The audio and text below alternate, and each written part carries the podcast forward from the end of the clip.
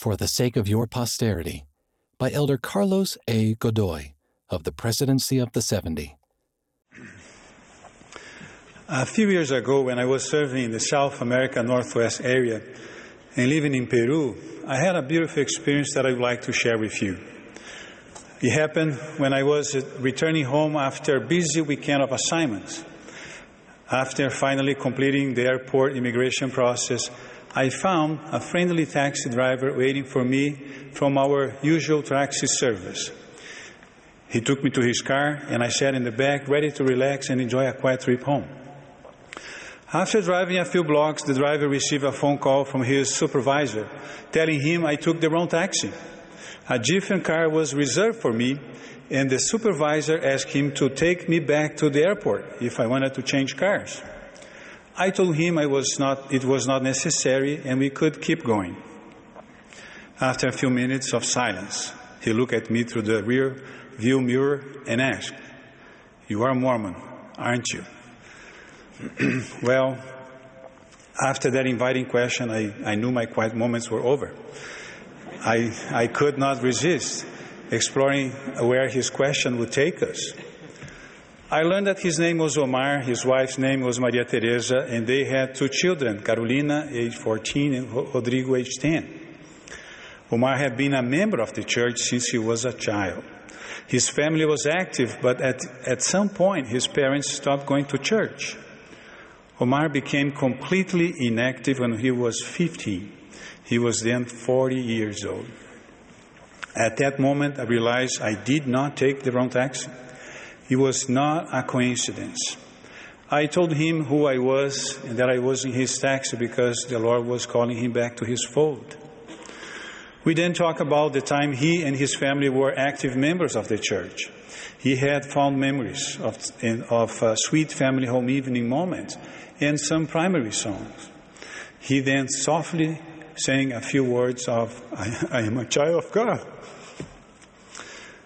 After getting his address, phone number, and permission to share with his bishop, I told him I would find a way to be in the chapel on his first day back to church. We finished our trip from, our, from the airport to my home, as well our little trip to his past, and we went our separate ways. A few weeks later, his bishop called me, telling me Omar was planning to attend church on a certain Sunday. I told him I will be there. That Sunday, Omar was there with his son.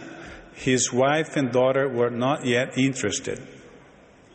A few months later, his bishop called me again, this time to tell me that Omar would be baptizing his wife and his two children. And invite me to be there. Here is the picture of that Sunday where they were confirmed members of the church. That same Sunday, I told Omar and his family that if they were prepared in one year, I would be honored to perform their sealing in the Lima temple. Here is a picture of that memorable moment for all of us taken one year later. Why I'm sharing this experience with you? I'm sharing for two purposes. First, to address those good members that for some reason have fallen away from the restored gospel of Jesus Christ. And second, to also address those participating members today who maybe are not being as faithful to their covenants as they should be.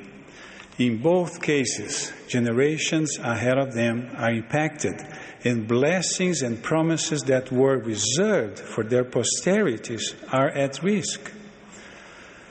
Let's start with the first scenario good members who left the covenant path, as happened with my Peruvian friend Omar. When I asked him why he decided to return, he said it was because he and his wife felt their children would be happier in life with the gospel of Jesus Christ. He felt it was about time to go back to church for the sake of their children. It is so sad when we come across inactive members or non members of the church who at one time had the gospel within their families and lost it because of their parents or grandparents' decision to take a break from the church. that decision could have an impact on their posterity forever. Their children and grandchildren have been precluded from the protection and the blessings of the gospel of Jesus Christ in their lives. Even more heartbreaking, they have lost the promises of an eternal family which were there one day. The decision of one has impacted a whole chain of descendants. A legacy of faith has been broken. However, as we know, anything broken can be mended through Jesus Christ. For this reason, please consider this invitation from President Russell M. Nelson. Now, if you have stepped off the path, may I invite you with all the hope of my heart to please come back. Whatever your concerns, whatever your challenges, there is a place for you in this, the Lord's church. You and generations yet unborn will be blessed by your actions now to return to the covenant path. Well, now uh, let's address the second scenario. Today's participating members who maybe are not being as faithful as they should be. Just as yesterday's decisions impact today's realities, decisions of today will impact our future and the future of our family members.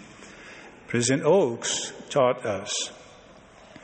The restored gospel of Jesus Christ encourages to think about future. It teaches great ideas about the future to guide our actions today. In contrast, we all know persons who are concerned only with the present. Spend it today, enjoy it today, and to- take no thought for the future. As we make current decisions, we should always be asking, where will this lead? Will our current decisions lead us to joy now and in eternity? Or will they lead us to sorrow and tears? Some, some may think we don't need to attend church every Sunday, or we will pay tithing uh, when things get better, or I will not support the church leaders in this subject.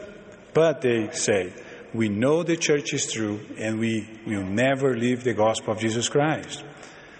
Those with uh, thoughts like this do not realize the negative impact this lukewarm type of membership will have on their lives and the lives of their posterity.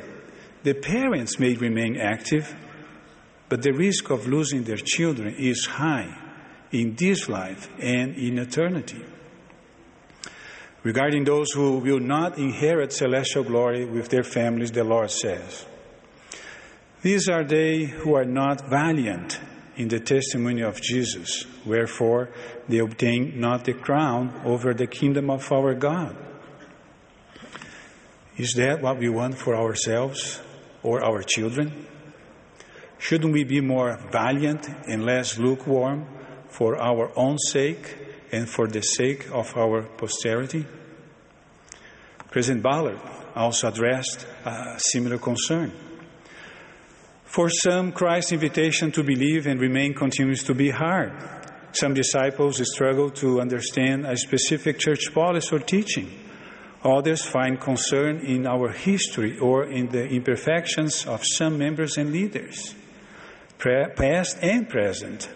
The decision to walk no more with church members and the Lord's chosen leaders will have a long term impact that cannot always be seen right now. What a sad legacy to pass along, and for what reason?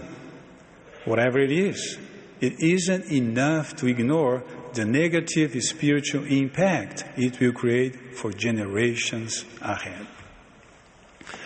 My dear brothers and sisters, if you are going through one of these two situations I mentioned in my message, please reconsider your course of action. You know there is a plan for us in this life. You know that families can be eternal. Why put yours at risk? Don't be the weak link in this beautiful chain of faith you started or you received as a legacy. Be the strong one.